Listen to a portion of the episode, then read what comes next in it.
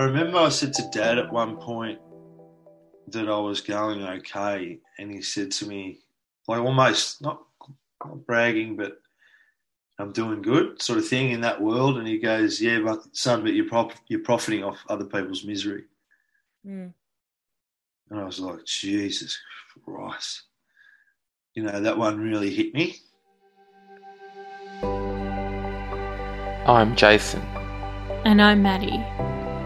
And this is Making Sense of Chaos.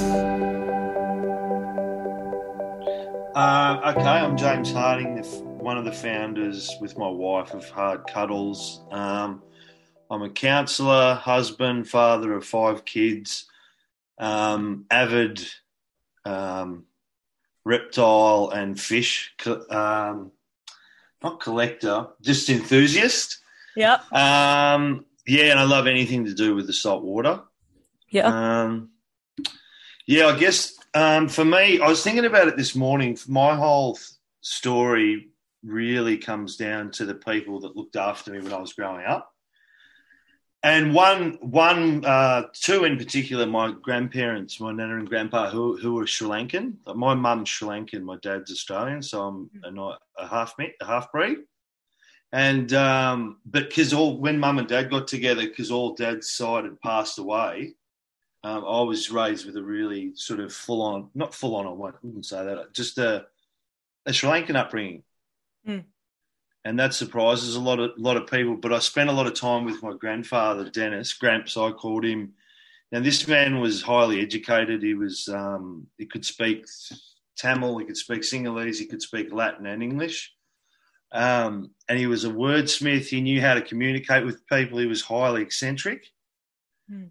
So he retired and he'd stand out the front of his house and he knew everyone in his street. So I was always hanging around with him because the year he retired is the year I was born. So I was always with my grandparents. I only lived in the next street. I was really lucky there. Yeah. So they had a huge influence on my life, my nana and um, grand uh, gramps, and um, yeah, he would he would badger people in his street and and put them on the spot and ask them how much they were earning and made made them feel really uncomfortable. He thought that was the funniest thing ever, and um, he'd demand to know what you brought him. If you brought him a present, um, he'd say Happy New Year's every every time he met you. Like he just he was just diff- very different Yeah. and he'd take me visiting what we used to call visiting where you just go on walks and meet other go to other sri lankan families that we were friends with or aunties and uncles because he was one of heaps by memory.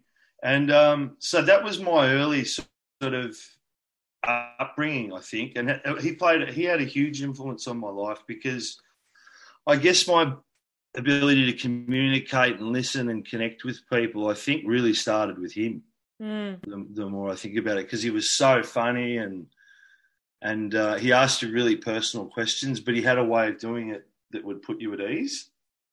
Mm. And then obviously my nana too. She, she they were the only two people that I would really listen to other than my mum and dad. Like I was pretty naughty and. Um, I guess I would have had some sort of learning difficulty because I struggled to concentrate at school, and this became a a, a lifelong thing, just not being able to sit still and always being able and needing to be moving or doing something. So school was a bit of a hassle for me. But the other man I wanted to mention too was my grandfather on my dad's side, who I never met. He passed away just before I was born. But from what my father tells me, me and him are exactly the same. He was um, had an addictive personality, enjoyed hanging out at the pub with his mates.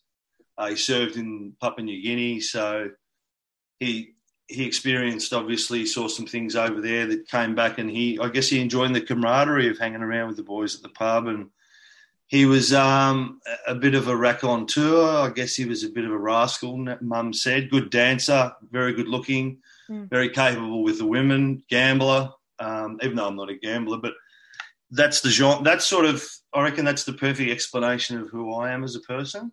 A cross between those two sort of people in my Yeah. life. And um, yeah, look, I wasn't ever, when I finished high school, I wasn't ever just going to sort of sit back and wait for things to happen. I'm one of those people that I was ready to go and start investigating and making mistakes and learning and Mm. um, anything that was exciting appealed to me. You know, like yeah, Yeah, and you currently you're working with men who use violence towards their partners and I imagine one doesn't just fall into that kind of role accidentally. Um, maybe you could, you know, give us a bit of an overview and, you know, go as personal as you feel comfortable. But how did you actually get there from being that kid with your grandparents and yeah. walking around with your grandpa? Where, what, what, what's the gap between there and how you made it to where you are now? Yeah. So I, everyone, yeah, no worries. Well, it starts with trauma, really. Like you, everyone experiences varying degrees of trauma, whether that be emotional, physical, both. Um, but mine were probably significant in regards to what I saw at a, at a reasonably young age. Uh, bitten by a dog at nine, Risby ripped the calf off my leg, and I had to hold my calf to my leg. Uh, that was pretty traumatic. And then get, seeing my mate get attacked at a party, uh, sorry, walking home from a party with this, these two guys with swords, and and not being able to, being too scared to actually do anything about it, was um, probably the launching pad for a lot of stuff because you know first bit of trauma, then then a little bit more trauma, and it was a similar theme, and I thought, well if this is going to continue, I'm going to be on the front foot or I'm going to be aggressive enough to make sure people don't know I'm an easy target because I could see this happening again. And when you're young and you're a guy and, you know, being able to handle yourself and being aggressive and it's important. It really is. Like my son's experiencing some bullying at the moment and we're working through that.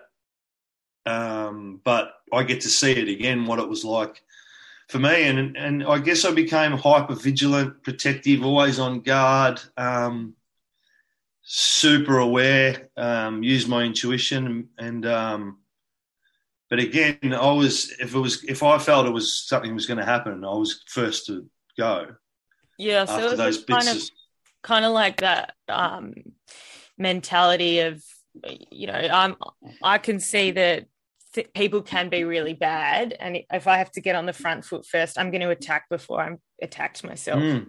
Yeah, yeah. So that's with that, and then so, but so that's, I guess that's the physical body in some sense. The emotional body was scared. I felt like a coward.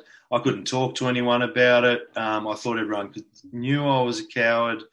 So I developed this massive chip that went into my shou- on on my shoulder, and uh, I had plenty to prove.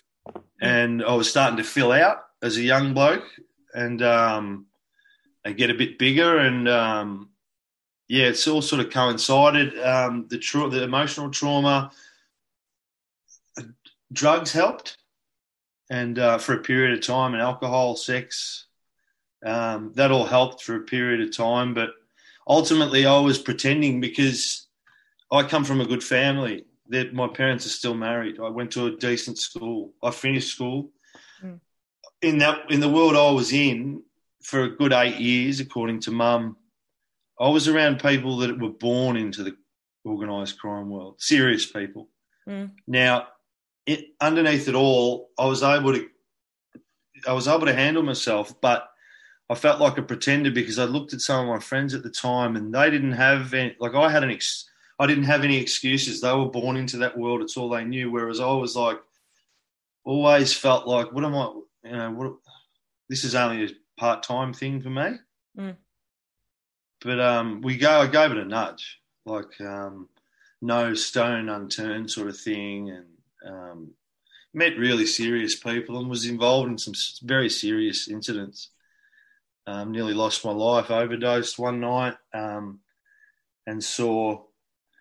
You know what's funny about this? Often, not often, but it occurs to me if I had died that night, no one would have known because I was I at that point pushed everyone away f- from me. Mm. So it was like a 12 hour throw up thing. I was throwing up for 12 hours and it sort of went real dark. And I'll never forget it. Like a black man came up, a black wizard went, went like that. And I'm not sure what that meant. I'm still not sure whether I was, he was saying enough or we're going to let you off the hook. but you make all sorts of promises when you when you see when you get when you feel like you're about to die, all you want to do is live. Yeah. And I was making all sorts of promises upstairs to God, and um, yeah, and that, and then when I was pistol, I was pistol whipped and by a really serious operator, and had the gun put in my mouth and all that sort of carry on, and I just remember thinking, wow.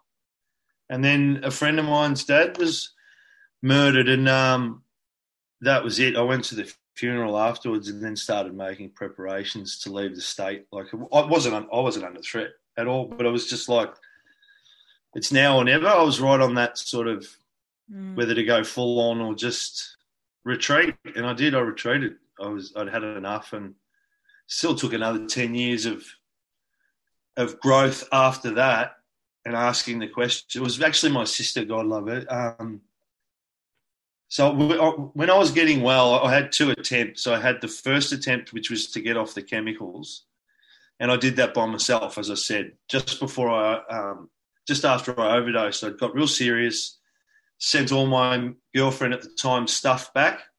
I broke up with her because we were toxic together, and um, I was left with like a pillow.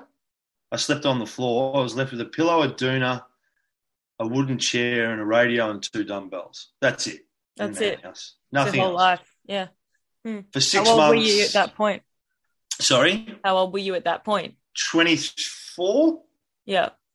Yeah. So I knew what I was doing and just started lighting incense and drinking a lot of water. Like I hadn't drunk water, I don't think, in years. Like mm. I hadn't slept from Thursday to Sunday night in ages. Like that was just the job. Like I'd be out all weekend, all weekend, from party to party and or nightclub to nightclub or whatever I was doing. It was all nocturnal, and um, so I needed to reset, and that was ho- that was horrible in the best possible way because I lost my mind, but got really comfortable with myself as a person for the first time ever. So imagine going from a super stimulated, high vibration, high energy world where you have to be alert and on all the time and rah rah rah police and all this sort of stuff to nothing. And on top of that, no drugs. So I effectively turned around and started facing all the carnage and chaos that I'd created. And, um, you know, that was horrifying enough.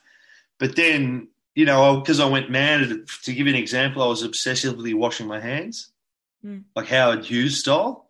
And um, I, I, uh, yeah, I went mad. I went absolutely mad during that period, and I could have bought new. I could have bought a bed and a mattress and stuff after the three month mark, but I got used to it.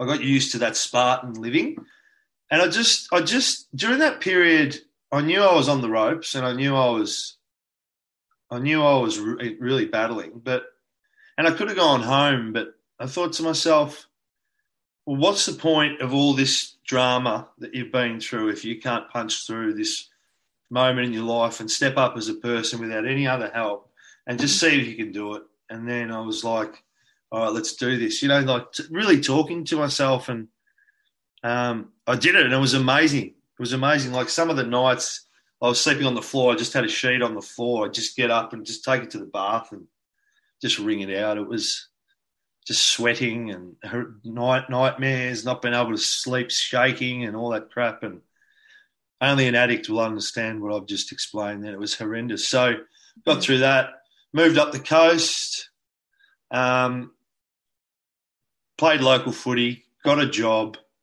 was around good country people, started to trust them, started to trust myself, and realised that they just I could just be me what was the um if we just sort of slow it down for a sec what what was the what was the pull towards something different? Like what what was the hope that you could have something different or that you wanted something different? Yeah so when i was coming good see this is life's all about timing. You're either in sync or you're not. Mm. and um, i got myself right and then all of a sudden my younger brother and this makes me emotional because I haven't told this before, but um, he always kept in contact with me because I didn't speak to my family for a long time. Yeah. And I, that really hurt them. Yeah. And and me. but um, he reached out. So we were on and off contact during that period. He just kept me in the loop with what was going on. And we're very different people, me and my brother. Love him to pieces, but we're very different people. And um, he just reached out and was like, "What's up?" sort of thing. And I was like, I was in, a, I was better, so I felt okay to to see him because I was pretty skinny.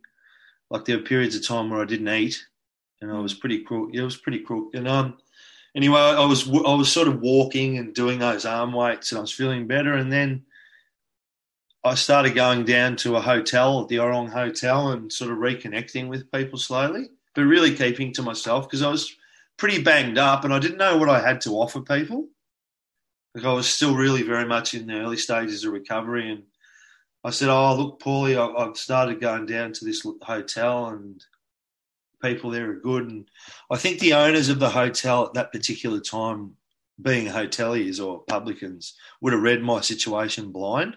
Yeah. In hindsight, because I would have, I would now, and um, they were really kind to me. Those two people that own that pub, and um, my brother and me started going there regularly, and then all of a sudden it was okay to go back home, and um, that's that's when I said I just need to I just need to leave, and I knew where I had to go. I knew in my heart where I where I had to go. It was just over the border in New South Wales, a place called Merimbula, which mm. most Victorians have most most Victorians have been there or holidayed there, and um yeah, I just knew I needed to get there intuitively. It all came from here, my heart, and moved up there and pulled the right rein again. And then all of a sudden, I started to fall ass into good luck. Mm.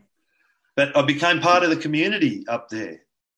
You know, that connection, I, I, you feel it off country people. When they say something, you can guarantee it's going to happen. Yeah. And I like that. Like, I like that level of accountability and like it, it can get watered down that accountability in the city because there's more people up there. If if you're not a person of your word, you're a you know you're a wanker really, and people know. So you're accountable. Um, and I yeah, that that was good for me. That was like um, very healing. That place that's always got a, um, bit of my heart up there. I think Merimbula.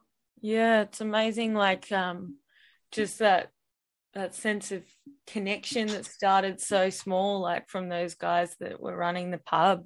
No, it was a uh, wife and husband. Oh, wife, yeah. wife and husband, yeah. Yeah. Then, then, your brother, and then people in the town, and then that, I guess that connection heals, and it's what you do now as well.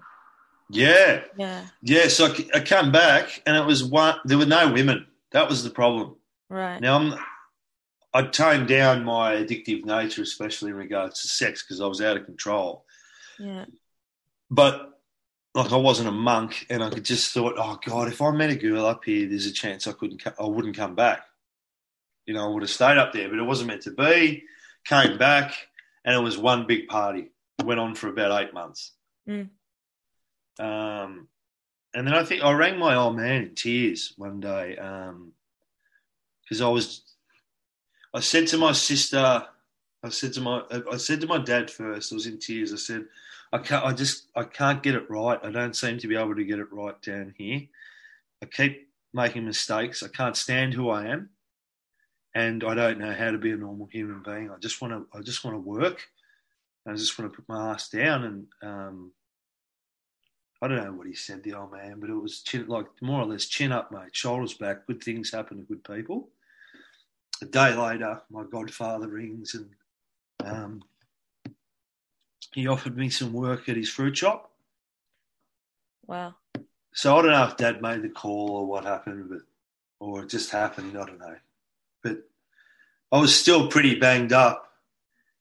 And my godfather, Steve, was so good to me. He was so patient and nurturing. And because I used to test him because I was still a prick of a thing, really. Um, still very much ego. It was very much ego driven. I didn't. I sort of lost myself again in those eight months, and but Stevie put me put me together again, and um, I sort of never looked back after that. That was I just that was the chance I needed. But I've got to give a lot of credit to my sister because I'd seen two counsellors and two women, and they were both fantastic, but I wasn't ready.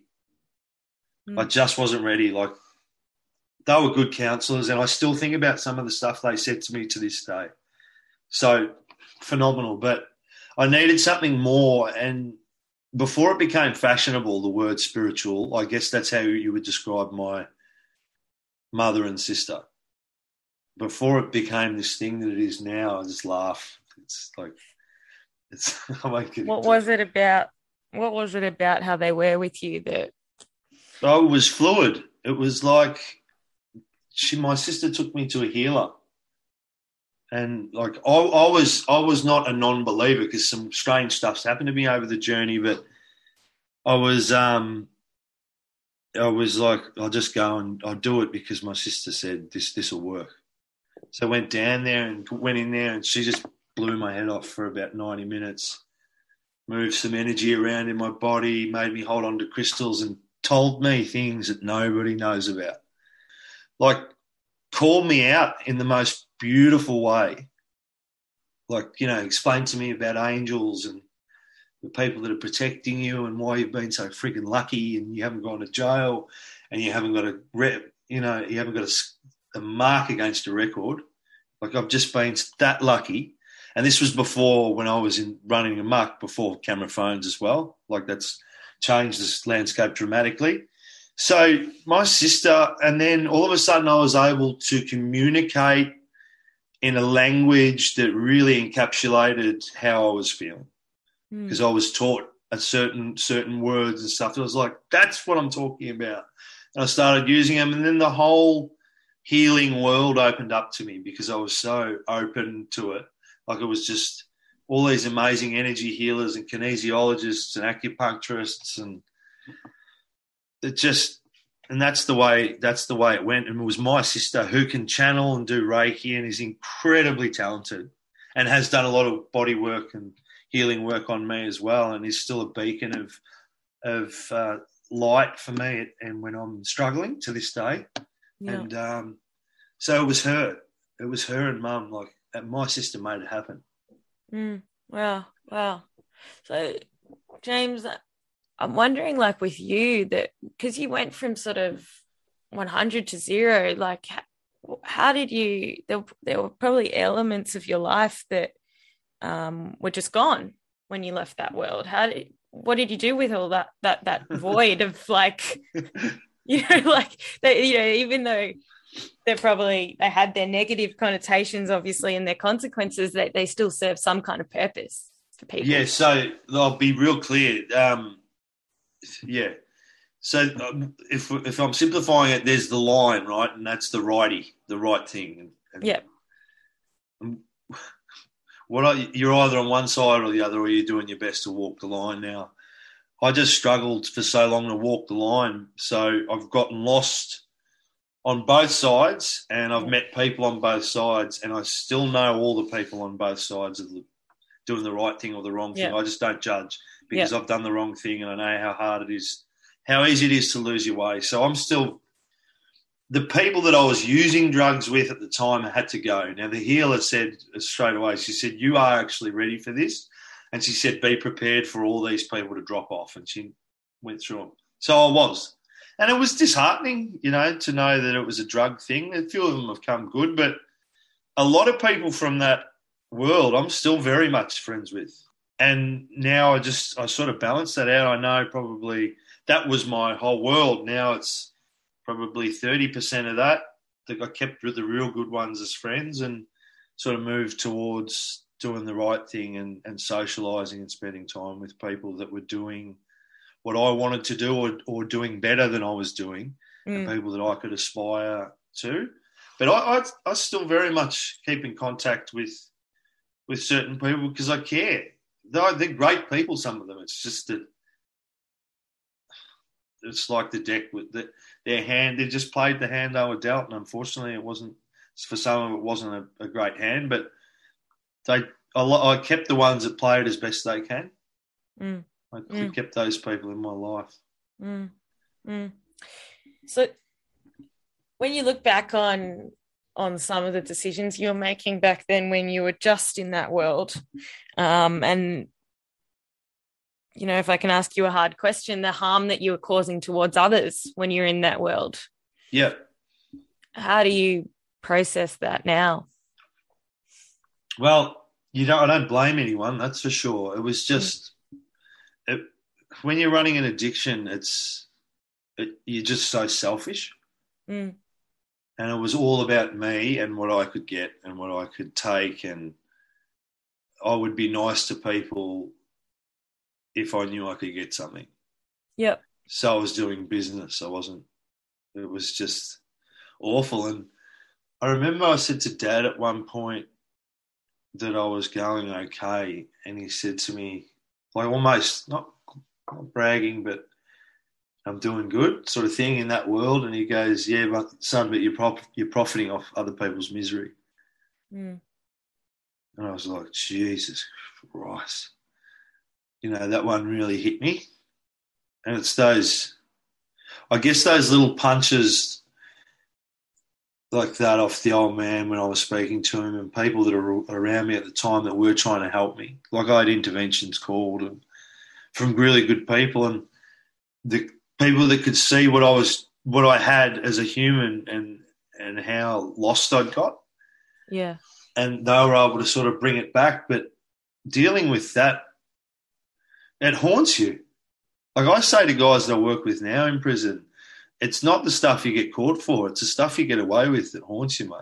Yeah. Yeah. you know, and when it comes up, I've got to practice what I preach and immediately communicate it with the people that that look after me. Otherwise, you can easily get caught up in that vortex of ne- negativity. Yeah. Yeah, yeah, yeah. And I like what you're saying there around that. Um, because I think it, it's so hard to put in words and you've done it really well around that that cycle of shame. Like, you know, that, Yeah. that shame that that people feel towards themselves and then they they either direct that inward or outward. Yeah, Push it towards others and create more pain in others and tr- sort of transfer their own pain onto someone else. yeah. And you know what? During this time, this Mm. whole time, like, I started to get quite soft Mm. towards the end because so the writing was on the wall here here because the first time I saw Good Will Hunting, I knew I wanted to do what Robin Williams did. And me, in my heart, I just knew it straight away. And Yeah. I had to go on. I had to get some life experience though first, and I got my ass chewed and spat out that many times in Melbourne. Um, but how do I say it? It's towards the end of that world. I was giving people wriggle room when I was supposed to go and collect money, and I listened to their stories, and I became uh, empathy and compassion and all this stuff that I'd lost slowly started seeping back through, and I could feel it. And you can't be like that in that world. yeah. Yeah. But it was it was coming like the white wolf woke up. But I don't I don't know if you've heard that Yeah. parable, the black wolf and the white wolf. But yeah. the, it was like the white wolf woke up yeah. and it was like I've had enough, and I'm going to start. I'm going to start making some noise, and then I started listening to people, and, and throughout that whole time, um, I was always what saved me was this: I've got an excellent memory for stuff that I care about. Mm. I've got highly intuitive, and I'm an excellent listener. Now, those three things, I was able to listen to people's stories, listen to their mistakes, listen to what the things they did right. I was able to retain that information because I'm a kinesthetic learner, and I was able to get hands on with them and, and ask them lots of different questions and understand it. Because if you put instructions in front of me, that's that's useless to me. I can't do it. Mm. But if you show me how to do something, so I was really hands on and getting down and dirty and hearing people's stories and listening and then retaining the information and using that information to not make the mistakes that some of the people that I knew had. And in a lot of ways, I was counselling people or whatever you want to call it, mentoring, peer support. It's, but it had started back then, and I knew, I knew what I was good at. I just didn't know how to get there. Yeah, yeah, yeah. And it sounds like it's funny that it almost ironic that it started when you were not meant to be feeling those things like the you know if you're feeling those things when you're in the crime world then it's not helpful and say you We're say you, in yeah, Yeah. and so, like I'll give you an example. yeah Say you meet a serious head, yeah like he might he might have a few notches under his belt, like he's killed a couple of people, or yeah um, he's he's super dangerous, and everybody knows who he is. Like if I got the opportunity to meet a person like that towards the end, I'd be like, you know, make them feel comfortable, and then we'd go so much deeper than like I'd want to know how how you became like that. Mm.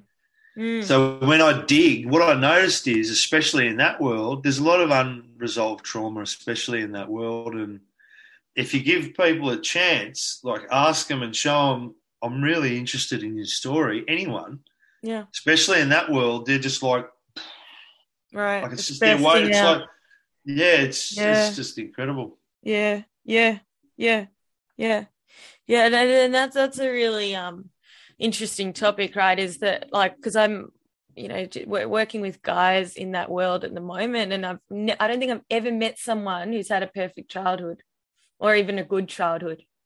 Um, Yeah.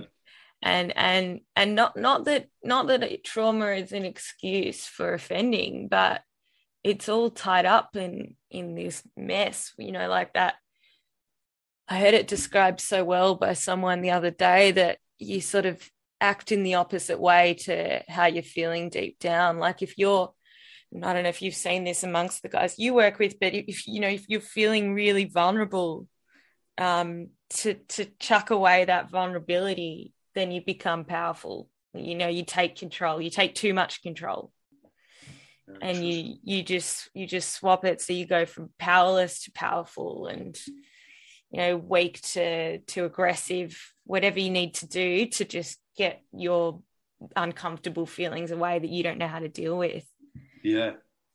yeah Yeah, that's spot on. Um, Trev, who who's like my great mentor, he talks about like the front cover and the back cover, which is basically what you said.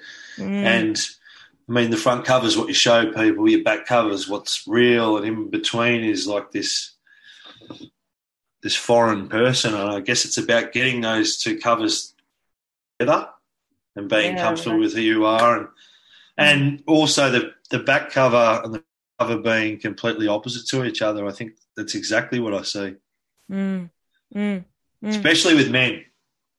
yeah yeah what what usually is that vulnerability and if you want to speak about yourself here or other people you've worked with what I'm curious like what you see is that vulnerability that that comes right before the violence you know right before the decision to to to be aggressive towards their partner or their kids or whatever what is that vulnerability about Yeah, it's. I've talked to lots of guys about like what what was going through your mind mm, when you when you've when you've committed the act, and mm, and everyone says it was a split second decision. right yep Like haven't haven't. It's just been. There's been no thought. yep There's been no awareness. There's been no consciousness. As Denzel said the other day about Will Smith, the devil gets a hold of you. You know, like yep I'd love to know the inner, the inner workings of the brain, and the more I understand people, the more I realise the less the the more I realise I don't know anything. Yeah. It's Yeah. it's an it's an irony, but I don't know. I think when men get put on show or feel like their word is being questioned, that's where it gets dangerous. mm. If you've got, a, if you've got a violent man that feels like, you know, someone's taking the piss out of him and there's people laughing at him, or um, the other, what was the other one that I just said? The um, or their words getting questioned. Like that's a So to me- slide, slide of character. That's when I've noticed guys go right off. To, to me, that screams insecurity, deep Mm. insecurity, scared of of being questioned, of not being taken seriously. Yep. Yeah, Mm, mm, mm. So there's so much here. Like, I mean, I feel like I could go down a million different paths um, Yeah. because the work you're doing is so important and interesting. Um, I, I guess, I guess one one way we could start with this is how how do people justify um, the violence that they cause? Well, you can't if you're going to work with me. You, Yeah, that's a prerequisite. Like if you're Yeah. going to if you're going to make excuses and put up walls and put Mm, try to play the victim or not take ownership of your shit, mm, you don't get a you don't get a look in. mm, Now, the, all the organisations we work for um, are pretty good at screening. They know we can do the work, and it doesn't matter what you've done, but you've got to be willing to go back through it in detail with me, mm. and you got to get real comfortable with your story, and it can't be blaming or Right. Or putting it on other people. You got to take full responsibility, otherwise, it's not going to happen. Right. Right. I'm very clear and honest about that at the start, and um, I think that's the, the the foundation of something very real for people like that. Like stand up. Mm. I had to. Every, like I don't know. I guess if you no one no one is um, no one is like can escape this this thing that we all at some stage in our life have to take ownership Mm. of our stuff Mm. Mm. doesn't matter what it is. And it's that the guys, some of the guys I work with, it's incredible to see what they do, what they're capable of when they do stop making excuses. Even even little excuses can can turn into big excuses. Yeah. Yep. You know, and, and watching them do that when they when they get it right, it's it's it's it's empowering What do they confront when they have to stop making excuses? themselves. Or their alter their ego, the black wolf, they have to Mm. that that black wolf that's been eating, dining out with them for so long. The I mean, I think well, most of us have two voices, the right and wrong. Mm. It's like they've just listened to the, in a lot of ways, listened to the wrong voice for that long. It's just become part of their DNA. Yeah. So redirecting, I guess, and not only going through the trauma or slowly going through the trauma, um, opens that door for the white wolf to sort of walk in, and they have their own. Like everyone has their own answers. You just you just have to ask the right questions, and it's more empowering when you do it yourself as a person. Yeah. And that's what I'm encouraging the guys I work with in prison. Not only that, they're influencing guys in the yard. Yeah. Indirectly. And if we started at one prison, we work in most of the prisons. There's not one I think I can't um, can't think we're working in, but so it's gone across that philosophy has gone across a lot of prisons. And it's like the answers are all within, enough of the excuses. And if you're ready to rock and roll, let's get serious. You know, I'd do it for free if I had to for a guy that was dead serious in prison. I would do it for Mm. Mm. because I you punch right through it. Like I've been really blessed too to have people. My my father was brutal when I was growing up with the truth. So when I was capable of hearing it and understanding it myself, and then not only understanding it but using it, and then getting good at using it. Well, there's a way of doing that too. I think, especially with guys. I think of um, holding people accountable, but leaving them with respect. Yes, So they're not. yeah. So they're not feeling full, like you're challenging them, but they're not feeling on show.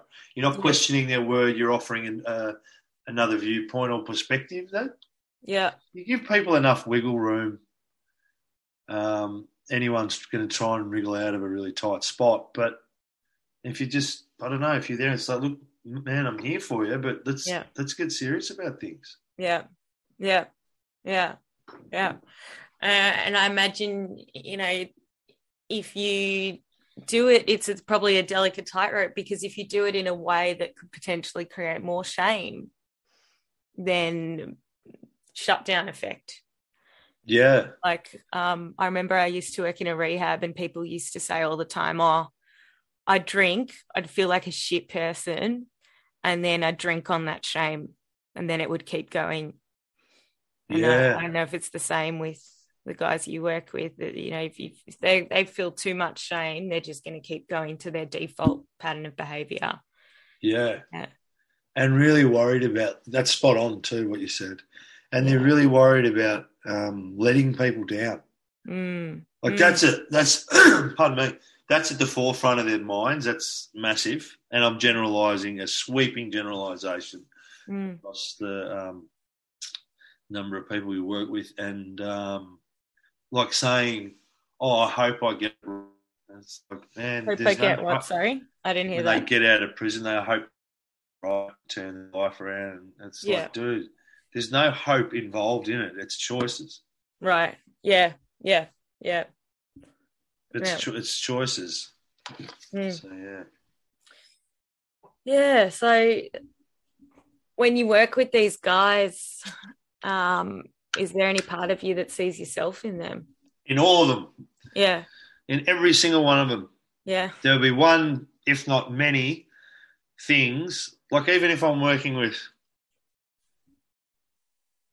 you know, a serious violent offender that's done horrible things, uh, there'll always be one thing in his personality or one bit of his story that I'll be like, oh yeah, I can relate to that.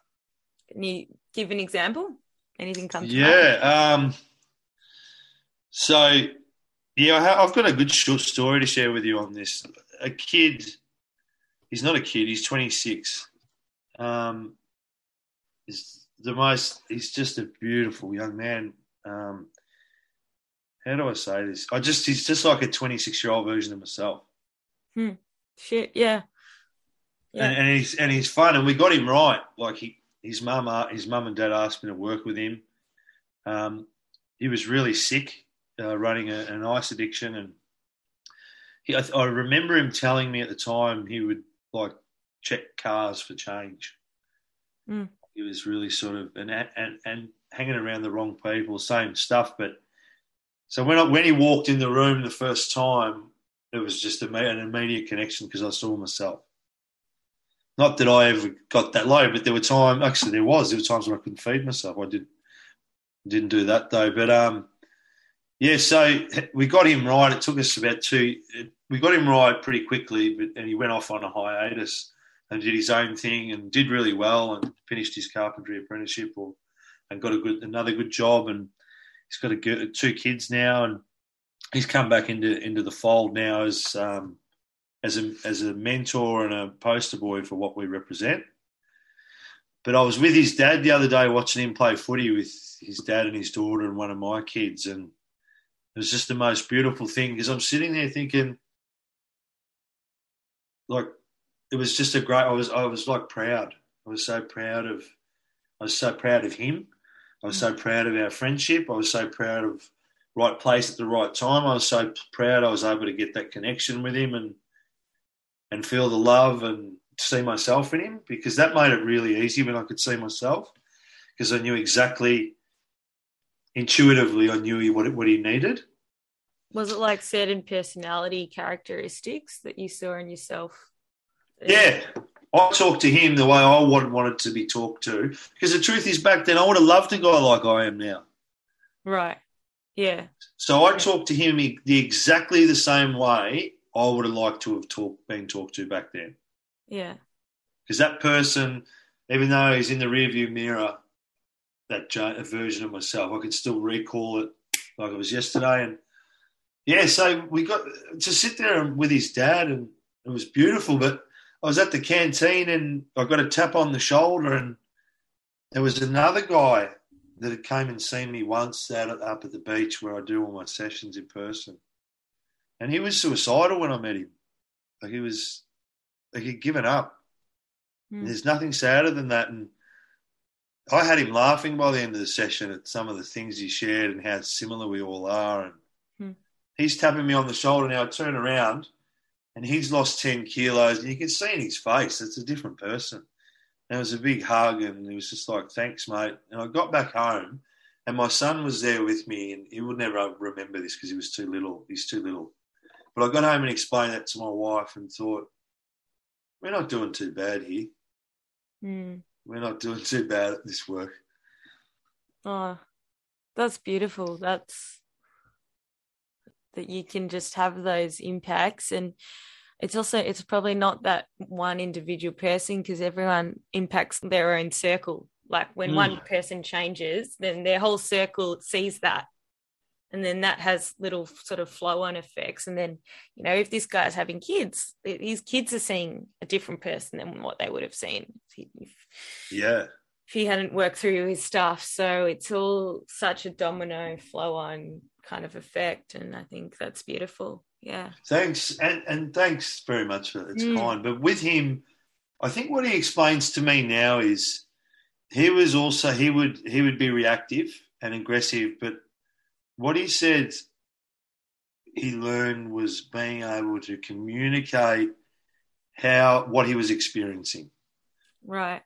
And right. it took him it took him a while, but it takes all. I mean, we're all unfinished work, I guess, in a lot of ways. But with him, and then even now, he's obviously now he's just a friend, and he's welcome at my house anytime, which is what happens with all the guys that come through our program. At the end of it, we, I've just got a heap of, I've got a lot of friends. Mm. So he comes over to our house. Now he's looking for a partner at, at the moment, or um, yeah, I get, I get, or, or, he's he's looking for the right the right person to spend the rest of his life with.